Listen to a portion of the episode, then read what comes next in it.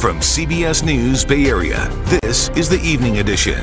Good evening. I'm Andrea Nakano. A hole has been left on a street in San Francisco's Sunset neighborhood. Tonight, we are learning more about what led to the deadly blast. Da Lin joins us now with exclusive video showing the explosion. And we have to warn you, this video can be a little bit disturbing, Da.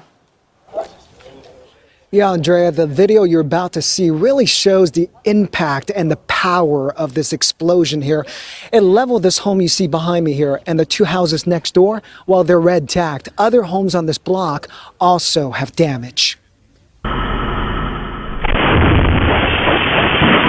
The explosion rocked the 1700 block of 22nd Avenue in the Sunset District. These two people were standing across the street when the house exploded. They appeared okay. The impact blew open the back passenger door of this parked white Prius. The driver later came out and appeared okay. Police say a disabled woman who lived in the home died. A caretaker for the woman suffered from serious burn injuries. Shortly after the Thursday morning home explosion, this man told firefighters he lived in the house and asked if his disabled wife made it out alive. He appeared in shock and was crying at one point. San Francisco police would not confirm if this is the suspect, but they say they arrested 53 year old Darren Price for manslaughter and manufacturing drugs in the house. Police removed tanks and cylinders from what's left of the home.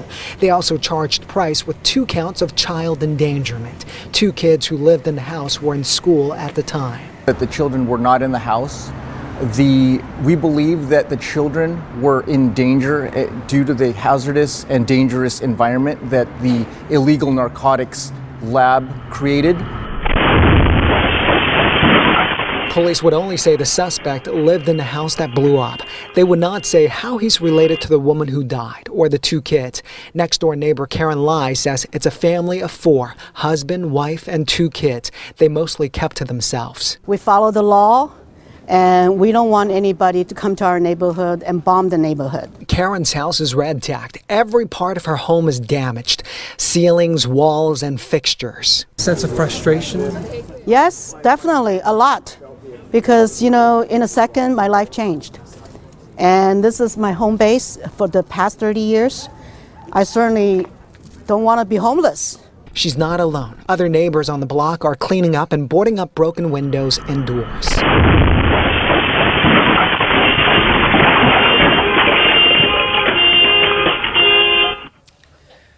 By the way, the suspect, Price, was actually arrested either at or near the medical examiner's office on Friday. That is where the victim's body was being held.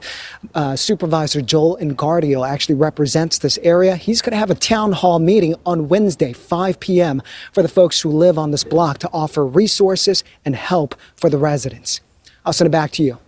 Thank you so much, Da. A San Mateo judge has imposed a gag order in the case of the man accused of killing seven people in Half Moon Bay.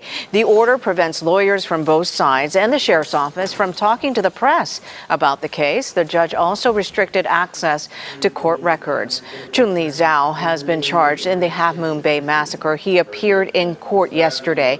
He sat in the courtroom in an orange jumpsuit and appeared to sob, grabbing tissue to dab his eyes. The suspect is being held on seven counts of murder and one count of attempted murder for the shooting rampage. It happened on January 23rd, targeting co-workers at two mushroom farms in Half Moon Bay. A benefit concert to help those affected by the shooting is planned for tonight. Proceeds will go to local nonprofits helping farm workers. The event is at Odd Fellows Hall and starts at 7 o'clock. Tickets are $40. Oakland Bakery Angel Cakes plans on staying open for the long term despite the loss of its founding owner. Jen Angel died Thursday after a violent purse snatching incident. A fundraiser set up in Angel's honor has raised nearly $140,000 that will help sustain the popular bakery. Angel Cakes announced it will resume regular business hours next Wednesday. Jen Angel was known as a social activist, and her family says they want to avoid prosecuting the perpetrator in the legal system. Instead, they are seeking restorative justice. Taking a live look now from San Francisco, is it possible to bring downtown back to pre pandemic life? One of its biggest champions, Mayor London Breed, says no. San Francisco downtown, as we know it, is not coming back. And you know what? That's okay. In her State of the City address Thursday, Breed says she plans to offer tax breaks to lure companies back to those empty office towers. It's no secret downtown has suffered since COVID arrived. Offices were still more than 25% empty in the fourth quarter of last year. It was a night to shine in the Tri Valley for hundreds of guests with special needs. It's a prom night put on by the Tim Tebow Foundation. This is going on nationwide tonight. Juliette Goodrich met up with one of the participants while she was at the nail salon getting ready for the big event. Teresa, are you excited to go? Yes. It's just a night for them and everybody, they get there and they come out of these limos and they're just their moment in, you know, walking down the red carpet. The event is open to anyone living with disabilities 14 and older. Every guest arrives with a personal chaperone who stays with them during the entire evening. The big hit is always the dance floor and the karaoke. Well, northbound 680 is completely shut down between Sunol and Pleasanton until 5 o'clock in the morning on Monday. Caltrans is repaving the section from Koopman Road and Sunol Boulevard. There are detours in place, and this is part of an 18 month project to repave 10 miles of northbound 680. And if you're headed for a ski weekend, here's a look at road conditions today. Chain requirements were in place earlier, but have been lifted along I 80. It's recommended that you drive slow, though, still as you head up the mountain. And it's been a busy day for the slopes. Both Palisades and Heavenly Resorts reported that their parking lots filled up earlier in the day. There were also some issues with winds temporarily shutting down some of its lifts. Today, Oakland's chapter of the NAACP has renewed its calls for Police Chief LeRonne Armstrong to get his job back. The chief was suspended last month because he allegedly mishandled how an officer was disciplined for some serious offenses.